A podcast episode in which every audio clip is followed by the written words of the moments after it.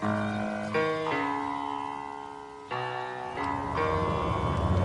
the right club. Be the right club today. Johnny, that's better than most. How about in? That is better than most. Better than most.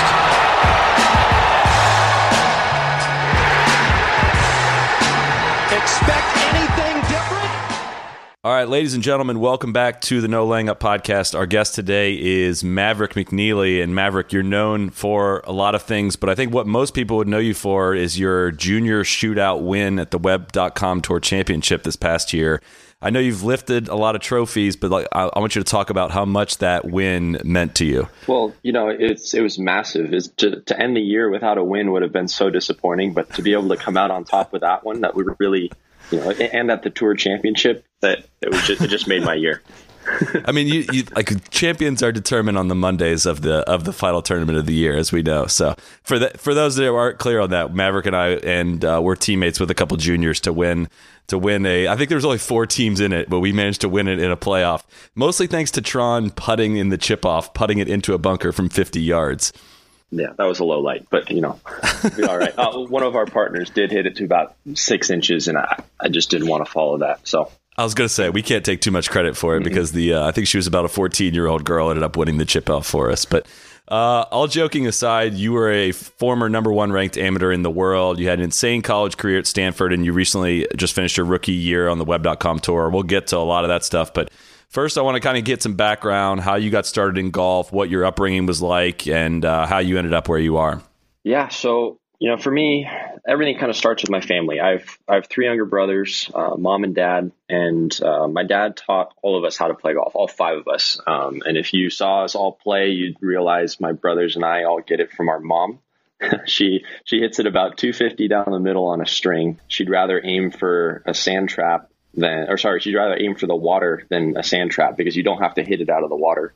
And she's broken 84 times, and she's never played golf um, until she met my dad. So, but my three younger brothers are all great players too.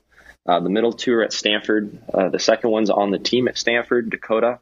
Third one, Colt, is uh, is an amateur, just plays amateur golf. He's a computer science major as well at Stanford, and uh, he made the cut at the Monterey Open and the NorCal Open. So he's pretty pretty solid player as well. And the youngest one, Scout is a senior in high school, about to play for Baylor next year. So we're such a tight family. My three brothers and I all grew up sleeping in the same room. We all played ice hockey, a ton of other sports growing up, and it's it's really a family deal. That's that's how I got into the game. And uh, you know, the, the six of us will play 18 holes in three and a half hours as a sixum. When was what was your junior career like? When did you know that you kind of had an exceptional talent and uh, were going to play at many different levels after that? So I, I played more ice hockey than golf growing up, honestly. Really? Um, yeah, I, I played. I didn't play outside of California until my junior year of high school, Wow. and I got two offers to play in college. One was from Gonzaga University, and one was from Stanford, and that was just just to be on the team, not even scholarship.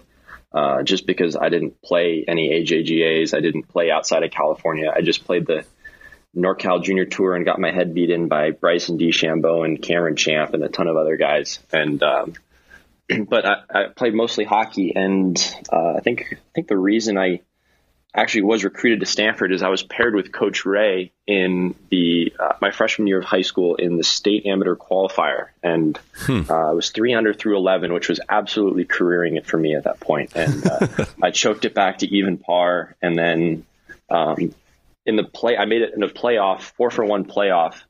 Um, the sixth hole at uh, San Jose Country Club, I sniped a three wood about a fairway and a half left in the play. I was so nervous and uh, had a perfect gap through the trees, hit a wedge to about six feet and made it. Uh, actually, one of the other guys in the playoff was my future assistant coach, Graham Brockington, who's on the team. But that's that's just the kind of lucky circumstance that allowed me to be recruited to Stanford because I had no pedigree as a junior, and it.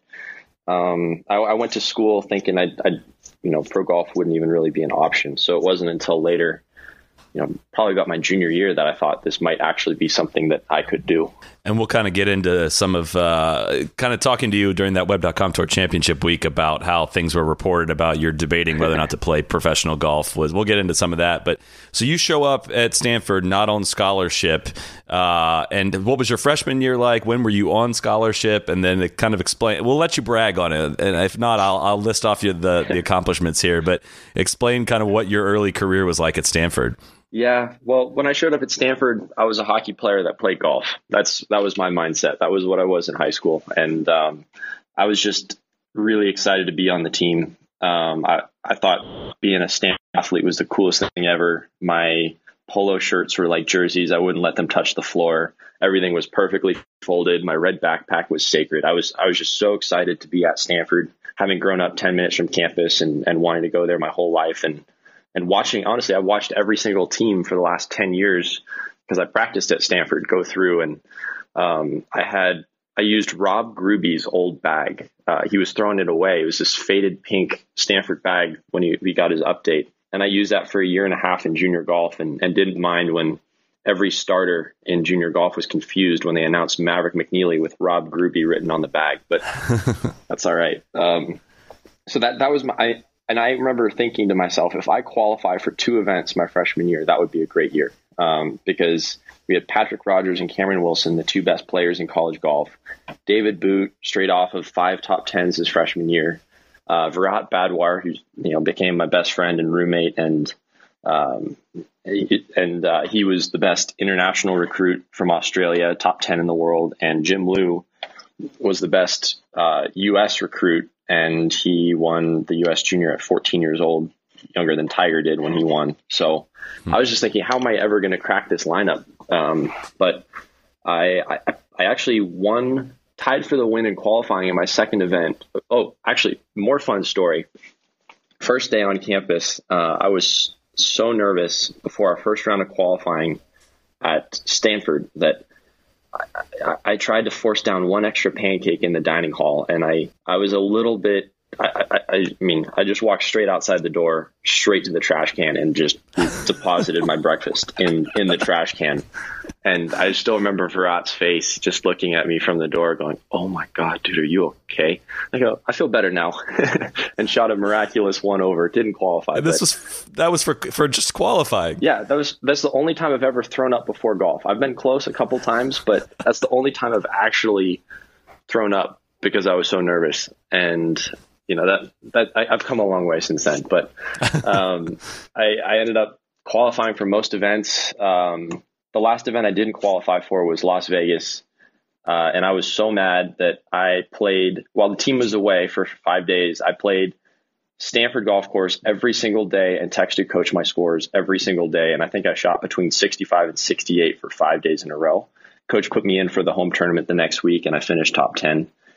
Uh, had three top 10s to finish my, uh, my freshman year. Um, probably the biggest heartbreak was semifinals of the national championship against Oklahoma State. Uh, I was playing Taylor Gooch, who was a fifth year senior at that point, probably about six years older than me. Well, not quite, but um, we, we were locked in a dead heat in the third playoff hole. He made a 25 footer on me, um, and we ended up losing by one point in the semifinals of the national championship. But um, that was my freshman year, and and then I just remember having a, a good summer, but not a great summer. I, well, actually, five days after that, I blacked out and qualified for the U.S. Open at Pinehurst. So that was fun. I was going to say there was something in there in between there. yeah, I had a stretch of six holes where I went, or five holes where I went six under par.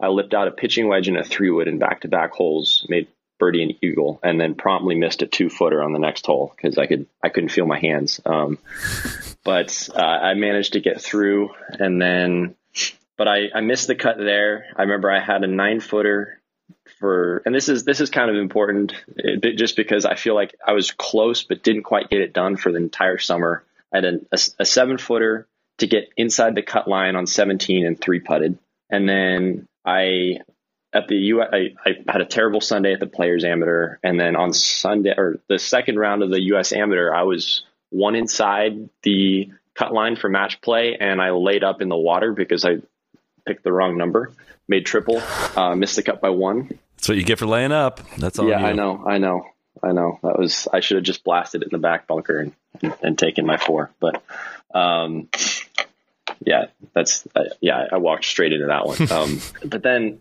the kind of the mindset shift was, you know, okay, Patrick and Cameron are gone. I'm playing number one. Somebody's got to step up at this point, and you know what, what's what's our team gonna be without those guys? And I was so nervous, so uncomfortable. My first six holes at North Ranch, our first event, my sophomore year, I I think I was two over par through seven, and eight was this 230 yard downhill par three. Pin was short left, just over the water.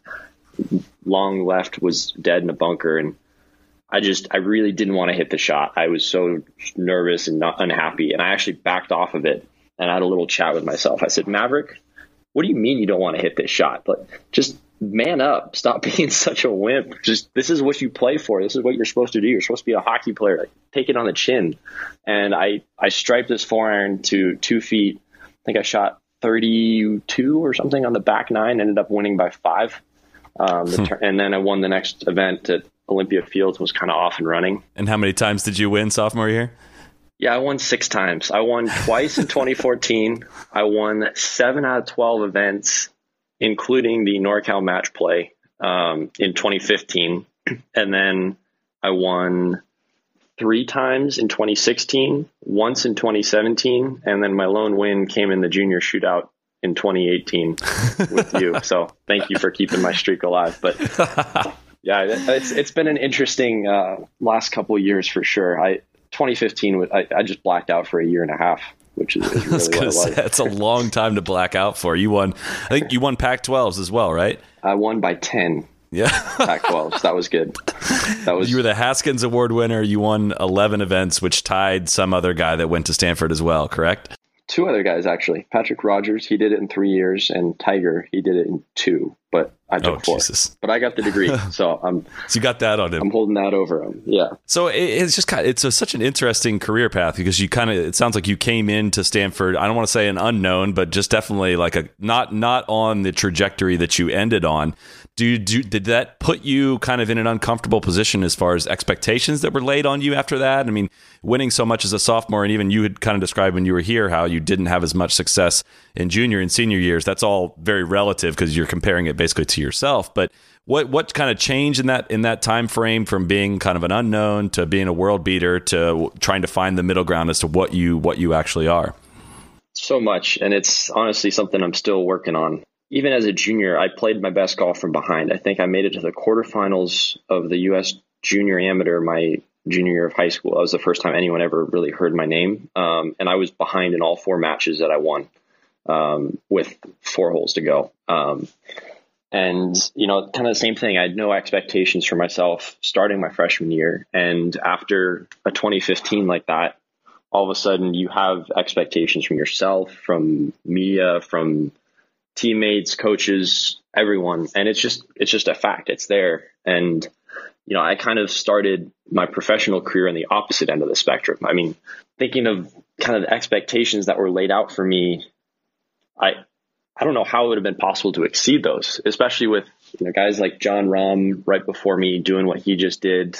Like, I mean, these guys are making something that's really really hard look really really easy, and mm-hmm. um, I, I, remember, I think I was interviewed by uh, Golf Channel at Canterbury this year in the Web Finals, and uh, I was asked a question. You know, what have you learned this year? And I, I gave some terrible answer. I, I, don't even remember what it was, but walking away, I thought, you know what I actually learned? I learned that this is not easy. There's a lot, lot of good players out here, and the guys like Cameron Champ, Jon Rahm, Aaron Wise, all these guys that are tearing it up. That's it's really, really impressive what they're doing. And there's a reason they're exceptional. It's because they're an exception to the rule. And, you know, I, I definitely did not live up to the expectations I had for myself this year and uh, definitely a lot of other people. But that being said, it, it wasn't a disaster of the year. I finished top 75 on the web and, uh, I've got full, fully exempt web status, which is, you know, better than what, where I was last year, which was going to Q school. So, um, yeah, all in all, it wasn't a, a disaster of the year, but I think really, really struggling the last three months of this summer. Um, you know, going to places that I hadn't really been on and off the golf course. Um, it it's made me really reevaluate a lot of the things I was doing, and I think a lot of bad habits I picked up after that. You know, golf is so easy when you're playing well, and it is so hard when you're not playing well. Mm-hmm. And um, there's just so much. Um, you know, it, it basically playing poorly makes you have to really, really think about. You can get away with anything when you're playing well. Basically, you can get away with bad habits, but you, you have to be so much better when you're not playing well, and that's what I've learned. What were some of the bad habits you picked up? I think generally, if I were to just put a blanket on it all, it was uh, just going with what's easy and comfortable. There was a lot of stuff in pro golf that makes you everything is designed to make you uncomfortable. You know, everything from pin positions. Every pin pin location is on a crown. You know, if you miss right, the putt breaks more right. If you miss left, it breaks more left. It's stuff you don't see on TV.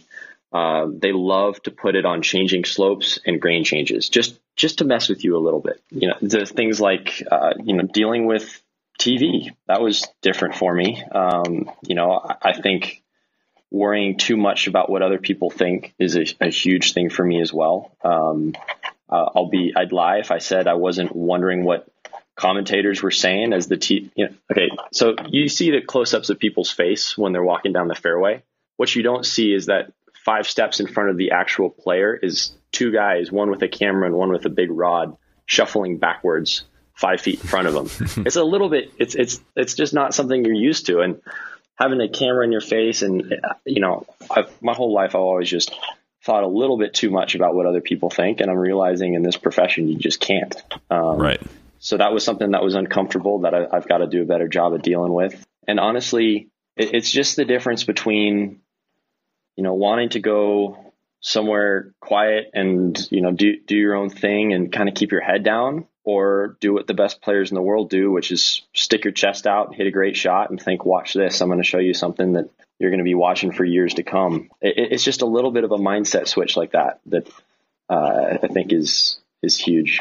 I'm sure it's a bit circular too as well. I mean, if you're if you're playing well, it's so much easier to have that mindset and that's not a mindset that you can talk yourself into if you don't feel like your game is is right there. Is that fair to say? Oh, for sure. I, I call it peacocking. I mean, what does a peacock Peacocking. do? It, it, stands up there and spreads its feathers and it's it's look at me. You know, I, I I did the opposite of that for a lot of this year. I remember I would I'd, I'd hit a bad shot and the camera would want to get all up in my face and I'd really automatically find something really interesting in Travis's, you know, in, in the golf bag, my caddy Travis. And, you know, I, I think they, they were really annoyed that I kept hiding behind him. But, you know, just, just stuff like that, that, you know, I look back on now and think that's, that's kind of silly, but, you know, it, it's all a, a mindset shift that, um, you know, you just, just got to deal with it better and that's what it's interesting to hear the perspective on that because one you're you're 22 years old. You are a rookie on the web.com tour. And uh, you answered a lot of the questions i had just about looking at other young players success on the pga tour on the web tour and everything and how that kind of has an effect on you. And it's those guys being the exception to the rule is exactly what what i say about it. It's like there are so many guys out there just grinding to maintain web status, and I, I, think it's that's a very good sign for you that in a year that you did not think was a strong year for you, you at least kept your web.com tour card, which doesn't sound it, it, may to some people listening to this may not sound like a big deal but you know we're we're tracking some of our friends on the web tour and them losing web status and battling for it. It's not an easy thing out there. Did you find the web tour to be more competitive than you were expecting? What were your expectations going into it, and kind of what was your big takeaway from competing out there for an entire year? Yeah, I, I've the the biggest difference between the web or any professional golf and college is the fields are so much deeper. The top ten in either pretty comparable, but the difference is the top 10 on the web, you layer that on the next 10 and the next 10 and the next 10. You know, there's in college, there's probably 15 guys in any given event that could realistically win. In a web event, there's probably 100. Mm-hmm. And it's just that that just means the the level it of golf, the quality of golf it takes to win and to finish in the top five and top ten is so much higher. In in college, you can get away with a bad round if you just play well. In in professional golf, you have to turn that 75 into a 70 to remain competitive. And, you know, that's, that's what the best players in the world do is, is their, their bad rounds are 70, 71. And but but that that being said, though, another thing that kind of surprised me is how top heavy everything is in professional golf. It does not matter about miscuts. It does not matter if you finish outside the top 20, really. Uh, the difference between 40th and 30th is negligible compared to the difference between third and second. Um, it, it, it's it's all about your good weeks, and it's not about your bad weeks. And it's kind of weird how that works out. And It's like it's like that on the uh, especially on the web tour, kind of in following the money race. Uh, so we we joke we we like to laugh about it. Tron caddied for Zach Blair this past year, and he uh, he accidentally got him a two shot penalty in, in one of the rounds, yeah. and it cost him like thirty eight dollars or something like that. and like we when it happened, we were like, oh my god, I can't believe he actually influenced an event. And then it was like, oh, because it was at the bottom. He made the cut, but he was near near the yeah. bottom of the leaderboard there, and it was just crazy to see how how exactly what you said. It's so tight at the bottom, but there's such a huge difference. I mean, getting top five, you need top fives really to get in the top 25 on the money list to get earn your PGA Tour card. And if if you're not top fiving, you can almost top 15 every week and still maybe not make it. It's crazy, kind of how top heavy it is. I'm sure that's hard to balance though with like you know, if you miss a couple cuts, it really doesn't matter that much. You just kind of need to have the big weeks. It almost does that make you feel more like you're gambling when you tee it up, or more like I need to play out of my mind, or it doesn't really matter? Is that some kind of? I imagine that'd be easy for it to start doubling down on you when you uh, when you're not, you know, top ten, top fiving every week. Yeah, I mean, I'm I'm probably not the best person to ask about this because uh, I struggled on weekends this year. To be honest, I think mm-hmm. I remember somebody sent me a picture. One of my friends sent me a picture of myself on Golf Channel. Says, "Hey, I see you on TV," and what it showed was a picture of me, and it said uh, Mavericks Thursday, Friday scoring average 69.2, first on the web.com tour. Mavericks Saturday, Sunday scoring average 72 point something, like 85th on the web.com tour. I said, thanks, buddy. I, I appreciate that. um, but yeah, it's, you know, that being said though, if you, if you're in 45th place on Sunday teeing it up, you're pinning your ears back. You're, you know, I, I don't think I changed my game plan too much, but you're just not going to leave your birdie putt short. You're thinking that, you know, I, would rather just not be. I mean, you can't be afraid of going low. You have to do it, and uh, especially on the web.com tour when you get in the middle of that summer and, and 20 under par is, is the cut for top five. Um, Jeez. So, yeah, it's it's a different mindset for sure. But then again, you know, the hole's the same size and you just got to play better than everyone else. Real quick break here, guys, and we are going to get to the good stuff here with Maverick McNealy. But uh, quick reminder might be the end of the year, but momentum is not slowing down for our friends at Callaway who actually won the driver count this week on the PGA Tour at the Mayakoba Classic. Uh, this win was led, of course, by the Rogue drivers with the jailbreak technology, which have been on a roll lately, following Mark Leishman's win at the CIMB Classic and Sergio Garcia's win in Spain. I know it's only mid November, but if you're looking to knock out some Christmas shopping early from the golfer on your list, the Rogue Woods from Callaway would be a good place to start. So visit CallawayGolf.com slash gift guide from Callaway, golf's new number one driver brand. Let's get back to Maverick McNealy. What uh, is there a specific thing that you feel like you need to improve on the most uh, in 2019? Um, yes, and that's that's just being I don't know, just being a better, being better at professional golf. I think what it is. I think my game is fine. My short game improved so much this year, um, and I think honestly, due to some of the imperfect lies that we get on the web.com tour. Um, you know, there's there's some places that whether due to weather or just general wear and tear on the course, you, you, don't get perfect lies all the time around the greens, and you have to be more creative and you have to learn the bottom of your wedges better, and, and that's helped me a ton. Putting wise, you know, I towards the back half of of college, kind of the 2016, 2017, my only wins were when I absolutely blacked out with a putter. I mean, I, I remember mm-hmm. Colonial and Pasatiempo, which aren't the easiest greens to putt on the planet. I gained more than nine shots in three rounds, just absolute blackout. And, uh, you know, I just haven't really hit it to the same standard that I did in 2015. So that's, that's the big one for me. Um, but honestly, it, my caddy described the last couple months is kind of like a cleanse. It's like you go to GNC, you buy a cleanse, you crap your pants for a little while, and then you feel better. I, I feel like I I just I had to had to I needed a bit of a, a rude awakening to to realize that you know, some of the stuff I was doing just isn't working. Some of my mindset isn't working, and um, it, it, comes back to taking ownership. Like I, I, a lot of the times I would, you know, want to look into something in my equipment. You know, maybe this didn't feel right. Maybe that's the reason why I fell into the trap of looking at my 2015 golf swing way too much thinking how to but if you get if you want to get back if you're trying to get back to where you were you're never going to get where you want to be hmm. forgot where i was going with that what, what was no, the original that, question? That, I don't know, but you ended that with a really, uh, really in, intriguing thought there. I, I like yeah. that. If you're looking at, at, what you were, you can't figure out where you're going to be. Um, I was hoping you would give me kind of a segue because I know this is something you you get asked about a ton. I was waiting. We're 25 minutes in or so, and you haven't mentioned your dad yet. I was hoping I could say, "Hey, you brought it up first, so I can ask about it now." But uh, I, you know, I want to talk a bit about. I mean, you made some headlines, whether intentionally or not, when you were in college um, talking about whether or not you would actually turn pro. You're the number one ranked amateur in the world. Wall Street Journal called you golf's best prospect, and this kind of story went kind of nuts. Um, can you tell us a bit about, for those that maybe don't know the background, who your dad is, what he does, and why there was this conversation around maybe potentially you might not end up going into professional golf after college? Yeah, so this this was um, completely blown out of proportion, I think. I would have um, imagined so. I could see that from a mile away.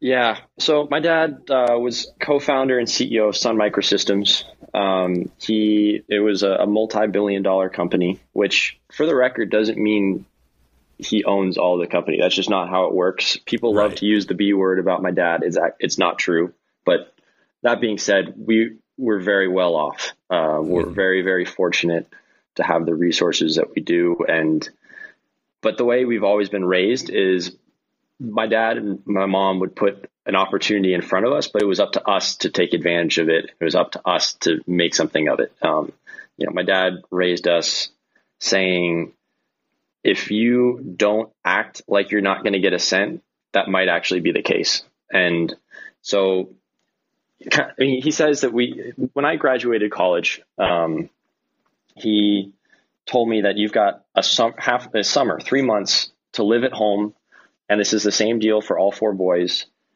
You get that summer to live at home. We'll pay your room and board, and that's your job finding summer. You got to find out, figure out a job, and get yourself established. I played basically one of the coolest schedules as an amateur golfer. I'll run through really quick: Palmer Cup, U.S. Open, uh, John Deere, Reno, U.S. Amateur at LAC at uh, Riviera and Bel-Air and hmm. uh, Walker Cup at LACC. Pretty cool summer. yeah. But when I turned pro and got my signing bonuses, I paid my dad back for all of my travel expenses just because that's the way we work. And my dad doesn't pay for anything. I think half of the web tour this year thought I flew private and stayed in five star hotels um, because I had a couple people ask me, "So hey, how are you getting to this next event?" I said, "Oh, I, I double booked on Delta and United, and I'm going to cancel whichever one I can't make depending on my tee times." They look at me like, "Are you serious? really?" I was kind of hoping I'd get a ride with you, but uh, not how it works. No, no, I've I've got companion status on Southwest, and you know, it's great. It's great. My caddy flies for five dollars. Um, that's awesome. But yeah, I mean, that's that's the way we work, and um, people were, you know. I, I just didn't know what I was going to do when I turned pro, I, or when I graduated school. I was 20 years old. I pro golf had never really been on the table for me until my junior year. And who's ever not heard of a 20 year old that doesn't know what he's going to do with his life? I mean, it was a big mm-hmm. life decision to turn pro and play professional golf, and I didn't have to make it for another two years. And um, I guess I'm different in that I went to school not thinking I was going to play pro golf, but that that's the case. That's what it was. And people love to say, "Oh, he'll just go into the family business," but we don't have a family business. That's going to say that's not how it works either. What, is, what does that even mean? Um, you know, my my dad always. People ask me, "What would you have done if you didn't play pro golf?" And I said, "I don't know. I would have gotten a job anywhere they would have had me, and I would have tried to do that job so well that they'd want to give me a better job." And that's mm-hmm. that's just the way I work. That's the way I operated when I started my freshman year at Stanford. I just I wanted to outwork everyone on the team, and I, uh, I I'd, I'd, always want to be the last guy. I'd always chip and putt for just five more minutes after the last guy left, just so that I could be the last guy on the range. And um, I think a lot of that is what helped me improve. But yeah, my dad and my mom are my biggest fans. They come out and watch me play. Um, but uh, you know, I'm on my own dime and I'm independent and, um, you know, I love them and they support me, but, and I, and I, I love the fact that, you know, and I'm proud of the fact that I'm doing this on my own. It's, it's my career, my life. And, um, you know, they've given, like I said, I'm, I'm so fortunate for all of the opportunities they've given me to go to Parker High School, to go to Stanford, to have the resources to play golf and hockey, which are not cheap sports to play. But um, you know, it's Uh, it's it's all me now. And that's the thing. And I definitely got did not ever get that vibe when the little bit that we hang out during the web.com tour championship week was like you don't you don't come off like a somebody that's been handed everything. And that's kind of a, a misconception I think about, you know, some maybe even guys that are sons of professional golfers. It's it, obviously there's a ton of financial resources that go into getting started in golf and being able to travel and go to tournaments and stuff, which doesn't sound like you really had. You didn't play much outside of California at all until late in your junior career, as you mentioned, and uh, it, you still have to put the work in. Like it, it's still about scores. You don't, you know, you can get some sponsors exemptions here and there uh, based on a lot of different marketability and a lot of things. But other than that, it's like put up or shut up. There's no faking it around in any way, and that's, and I think kind of your perspective on and building up towards this point of when you came into college, you weren't expecting like pro golf wasn't even on your radar, and around these the time that these questions started getting asked to you was right around that uh, sophomore junior year where you had so much success that you hadn't really fully entered that mindset of oh maybe I am that good to play professional golf, and it just kind of all yeah. happened quick. I guess were you surprised at all at the kind of the way the story went kind of nuts, wondering whether or not you were going to uh, make the transition into pro golf? Yeah, I, I, really was. Really quickly, I jump in and say that one of my favorite things about golf is that the golf ball doesn't care. It has mm-hmm. no clue who you are, what you believe in, what you like, what color your skin is, what your upbringing was. It does not care. And that's one of the, the, the great things about this game. I think there's there's nothing subjective about golf. You know, there's some you can nitpick, but you know, in terms of all of the sports out there, there's nothing subjective. There are no contracts uh, for status, it's a number you got to get to. There's, it, you know, the, the guy who shoots the lowest score is going to win, and that's that's all that really matters. And that's, you know, one of the things that's drawn me to golf, honestly. Mm-hmm. But yeah, the story, um, it, especially things like my dad selling his house now. Um, you know, it's it's. Uh, I realize that we're different. I remember I, I, honestly remember when I was 12 years old, we were at a family camp in Minnesota, which we went to every year. We just play golf and paddleboard and bike. And my dad and I were paddleboarding across the lake. And it was just the two of us in the middle of the lake. And he says to me, Mav, uh, I want to tell you something. And I go, what is that? he says, we're, we're very, very rich. And I looked at him like, really? he says, yeah, you know, your mother and I have tried to, you know, hide this from you just so that you guys could be normal. But I think when I came home, all sad and upset because uh, my third grade classmates started calling me rich kid. I was a little bit confused. Um, and I, I, think at that point, my dad just said, You guys are going to have to work harder. You're going to have to be nicer. You're going to have to have higher integrity. And you're just going to have to, you know, prove to everyone that you're not, you didn't get to where you are just because of the opportunities you had. And that's something that I think has been a little bit of a motivator for me is, and that uh, one of the more attractive things about golf is, you know, if I make that five footer to win, I made it. That was, that was me. And, um, that's kind of, it's, it's the ultimate meritocracy. That's good stuff. I uh, along those lines in the in the I think it was was was was it the Wall Street Journal story that really fanned the flames that really got things going. Yeah, okay, and I will. I, so I'm I'm going to lead up to this. Your dad had did have a quote in that which I think did help fan the flames a bit. And it's a quote. He said, "Part of the challenge for Mav, and I think the thing I worry most is will he get intellectually bored after three years trying to spend eight hours a day on the range, playing six hours, and traveling around like a gypsy? If you're an entertainer, it's it's counterproductive from the standpoint that people uh, stop doing anything and just sit and watch entertainers. The guy serving you food at a golf tournament is, in many ways, doing more good and moving the capitalist ball forward than Tiger Woods. Do you wish he didn't say that? Um, no, no. I mean, he he said that was taken a little bit out of context. Mm-hmm. Um, and I think now, I mean, that's that, my dad you know, if you go back through his whole business career, he's he's known for for sound bites. Um, mm-hmm. You know, he, he used to call. Uh, he, he, made comments about Ballmer and Butthead at Microsoft, and uh, he would, you know, just stuff like that. Just that's that's the way he operates, and he he says stuff, and that's why people love him. And that's also why people sometimes don't like him as much. But you know, it's it's true, I, and I, that's important to me because golfers are entertainers. Our job is to entertain people. But that being said, there's so many things we can do with that that are greater than entertaining, that are better than entertaining, and that's you know more than that. He was saying that you know, there's what you're doing needs to be more than just entertainment. It's not all about you if you choose this path. That that's more what he was trying to say. Mm-hmm. And yes, I mean it's it's a different, but I, I don't think there's been any shortage of intellectual stimulation trying to figure out why I can't hit an eight iron on the planet. I mean, there's there's so much that goes into trying to play good golf, and you know, we get to meet incredible people. And in terms of just meeting cool people, golf is one of the greatest sports. Successful people like to play golf, you know, and, and people have this.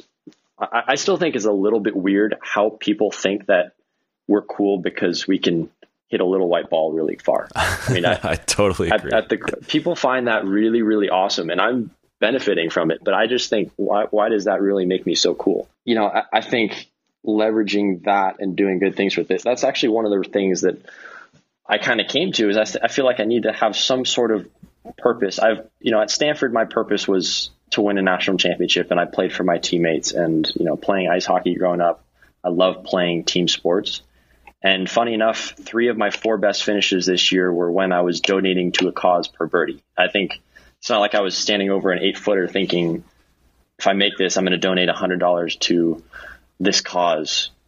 But it just so happened that I played really well in all of those weeks. And um, so I, I've one of the things my dad has started is Curriki.org, which is an educational startup. And he says Curriki is the most expensive thing he's ever done, but um, it's it's really cool. It's got 260,000 online free learning resources for K through 12 education, and the goal is to basically lower the cost of education and educational materials. Um, and hmm. that's what it's done. It's brought teachers online and I know I sound like an infomercial right now, but it's actually really cool. I, I, I, it's important to me because I've had incredible opportunities from education. I realize how fantastic that is. And the goal with Curriki is to build, basically create the building blocks to build your own curriculum that's online, self-paced, completely free and accessible and customizable.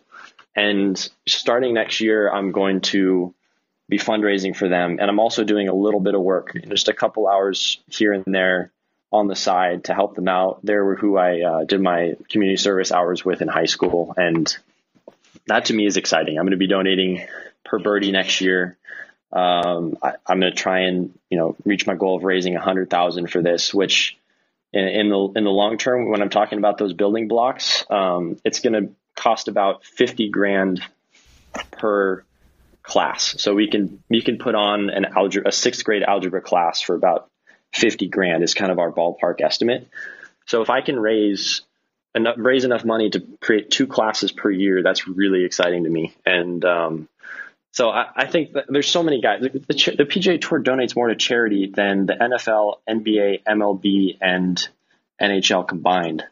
Uh, it's it's pretty amazing their business model, and um, so long story short, yes, we're entertainers, and that's what my dad was saying. But there's so many ways to do so much more than that, and uh, being in golf is what I do. It's not who I am. It is kind of what it, comes down to. Hmm. No, that's. I feel like that's a story that everyone in golf should have heard before. A lot, lot more than uh, kind of the surface level report that was. Uh, and I, I don't know if I, I believe in reading that article. It says that he said this out loud, and it wasn't a direct quote from you, but he had asked you if you weren't sure if you had Jordan Spieth's career, whether or not that would be fulfilling enough uh, in golf. What what what's the context around that quote, or kind of what? Because uh, that that I think was also one of the things that uh, put a little gasoline on the fire. What's the context behind that, and is that something that you maybe your perspective on has changed in the last couple of years? It was it was actually pretty simple. He said, "If you were Jordan Spieth, would you feel fulfilled?" And I said, yeah, I mean, he's he's done amazing things, and I I think I mean I'm never going to be Jordan Spieth. That's nobody else is ever going to be. But you know, it's, it's, it's people just like to read into things. It's really not that. It was just asking me if you were, you know, what okay, what's the best case scenario for the next five years, and what's the worst case scenario for the next five years in golf, and then what's the best case and worst case if you do not golf. I mean that that's all he was asking me. Um, and you know, to my dad's credit, he's the best devil's advocate in the world. He, uh, I, I came to him and Coach Ray and my coach and my mom, uh, kind of early January, kind of middle of my senior year, and said, "I think this pro golf thing is something I want to do." And my dad laid out every reason why I shouldn't be. Um, and so it flipped my world upside down. Went back, thought about it for two weeks, brought them all back into the conference room, and said, "Yeah, this is still something I want to do." And my dad says, Great. That's exactly what I wanted you to do. I wanted you to take ownership of your decision and, you know, go through every single scenario in your mind. And then the only reason, the only way you can make a bad decision is to not commit to it, is if you regret, look back, wish you hadn't done anything. And I'm very fortunate to say I have no regrets with any of my career decisions that I've made. Um, and I, you know, in that in that sense, I made the right one. And I think looking at it, I'm sure he brought up some excellent points, and even in that quote that I read, talking about the you know the uh, the work and the travel and everything that goes into it. After sp- spending a year on the PGA or on the web.com uh, tour, do you at least see kind of what he was getting at and to be and to trying to prepare you at least like at least make sure you are that this is what you want to do because it's not quite the glory ride that a lot of people think that it is. Is that fair to say? Yeah. It's it's a grind. I played 29 events in the since I turned pro 54 weeks ago. It's a lot. Um, I've loved the travel a lot more than I thought I was going to. Um, the airports and rental cars and hotels get a little old, but I love seeing different parts of the country. Um, fun fact Oxford, Mississippi is the favorite city that I visited this year. It Interesting. was uh, North Mississippi Classic on the web.com tour, and it was just the coolest place with the nicest collection of people I've ever met. And uh, just stuff like that that I, I wouldn't have seen or done otherwise. Um, I'm going to assume that's the non Jacks Beach, you know, d- uh, classification there. But that's fine. Continue. Yeah, yeah.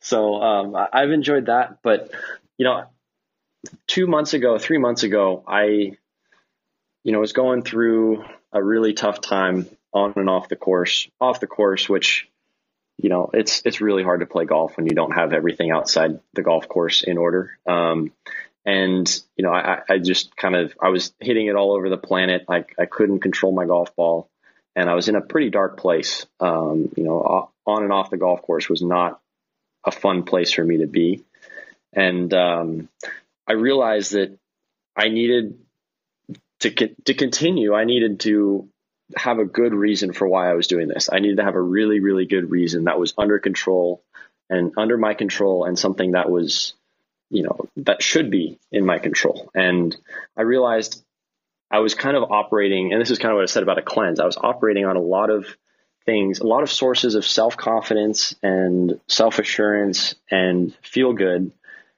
that were just bad, bad reasons, bad reasons for why I'm doing what I'm doing. I had a lot of bad reasons for why I was playing golf. Like I'm making good contract money. This is what I'm committed to do. This is um, I don't know what else I'd be doing. I don't know how to start over. I don't know, just bad reasons for playing golf. And I realized I needed to come up with, I give myself two weeks. I said, if you don't come up with a really good reason for why you're playing golf, I'm going to quit. And I thought about it and I was talking to one of my buddies about, you know, kind of all I had learned through this past month, month and a half of sucking. And uh, that's when it hit me. I said, I, I know why I play golf and I know why I love doing what I do. And it's because golf is really, really hard and it puts you in some really uncomfortable places.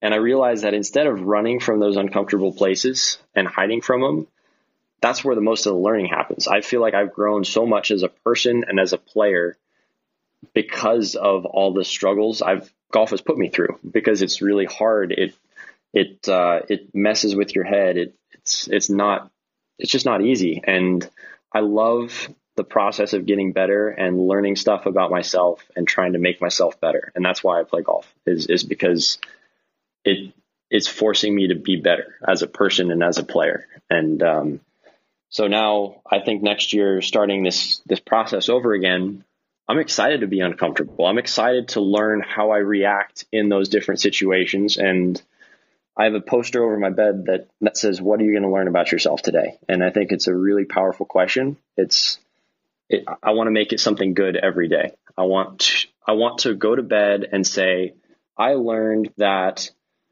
yeah, it, it, could be something as, as simple as I was walking down the street and I saw a piece of trash, I picked it up and threw it away. I like what I learned about myself in that instance. Or it could be I was four down through with six to play against one of my buddies, and I birdied five of the last six and won one up. Like I learned that, you know, X. Uh, it, it's just um, it, it's a it's a powerful question, and golf makes you learn a lot about yourself. So that's that's why I play, and that's that's my reason, and that was really the start of things turning around for me. Hmm. You got you got me feeling expi- uh, inspired after that one. Uh, a couple more, and we'll let you get out of here. I was I was curious if there's been any guys out on the pro circuit that have kind of taken you under their wing at all. I know it's a little different on the web tour compared to the PGA tour, where it's it's even more of a grind probably on the web tour. And uh, no one is out there really coasting along. But uh, there, has there been anyone that you've been kind of drawn to or spent some time with on the web tour circuit uh, that has maybe helped you with uh, anything through your rookie year? Yeah, for sure. Um, honestly, I get along with the older guys out there really, really well. Um, you know, I'm I'm I'm I'm not the coolest. Uh, I don't think I, I, f- I don't fit in with the cool kids as well. But uh, you know, the older guys, um, you know, guys like Ben Crane and Jason Gore, and uh, even Marco Mira, and uh, probably my best friend out there has been Joe Bramlett, who is uh, he's he's 30. Actually, incredible story. Um, he was at Stanford seven years before me. He turned pro, was the first uh, African American guy to get his tour card since Tiger, his first year out of school, and then had just terrible back injury. Couldn't play for two years. I remember I was practicing out at Stanford, and I would see him go hit a couple wedge shots and kind of just bend over and go back into the hitting bay and roll out and stretch for another 30 minutes. And then he'd come out and try and hit a few more.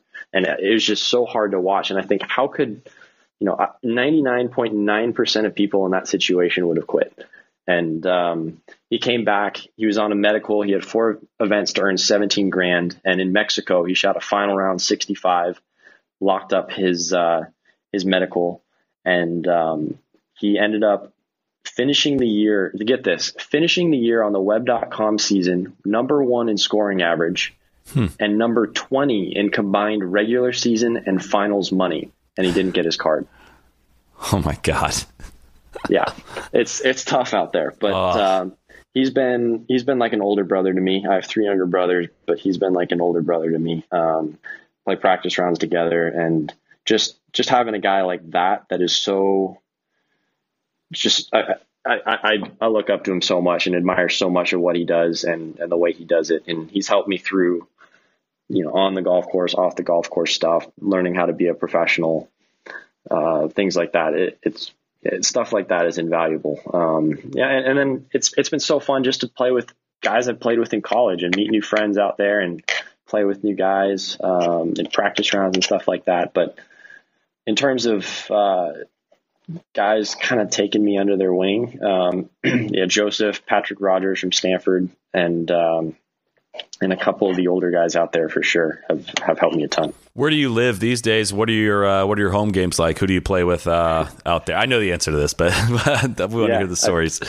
yeah, I, I, live in Vegas. I moved just over a year ago. Packed everything I own in my mom's old Ford Explorer and drove to my three bedroom apartment here in Summerlin, five minutes from TPC Summerlin. Um, oh man, this is a great time to ask me this question. Doug Ghim just moved in with me two weeks ago. He's my Walker Cup partner. Um, you know, one of the guys I met through golf that's now one of my best friends. And uh, we were in the Monday qualifier for Shriners yes two days ago, and uh, five for one playoff after shooting six under. And uh, he cans a forty footer, and I miss an eight footer, and uh, he gets the last spot. So we know his rent's going up. You're just um, gonna be banging on his walls all week as he before he tees off.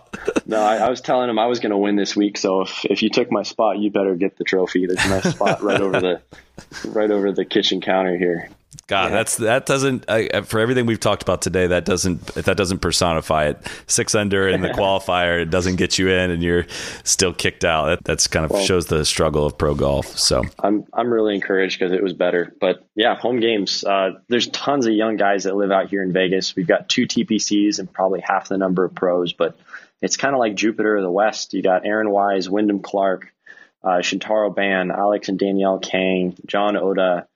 Um, just uh, and then you've got the pro guys: Kevin Na, uh, Ryan Moore, uh, Scott Piercy. It, it's a new center of golf. It's kind of like the young center of golf in the West, and uh, you know, it's it's a great place to be. Awesome. Well, hey Mav, thanks for the stories and uh, and all the perspective. This was uh, this was a fun one. I had a feeling this would be a good one, and uh, I learned a lot. And I think a lot of people listen to this will be will be rooting for you going forward. So, uh, what's what's next coming up for you? Uh, kind of this this fall, this winter, and uh, into the next year. I, I get an off season now, which is fun. Um, last last year, my off season was Q school, so I don't have anything now other than uh, a Pebble Beach Invitational Pro Am uh, next month until the Bahamas in January. But uh, I appreciate you guys doing what you do. It's it's cool for us. Uh, you know, it's guys like you and what you do, and everyone here that's listening. People that care. That's lets us do what we get to do, and uh, we all really appreciate it. And you know, like I said, we're entertainers, and I'm glad we're somewhat entertaining because uh, that means I get to do what I love for a living. So thank you guys for doing what you guys do. You bet. Thanks again, man. Cheers. All right, have a good one. Be the right club. Be the right club today. Johnny, that's better than most. How about him? That is better than most. Better than most!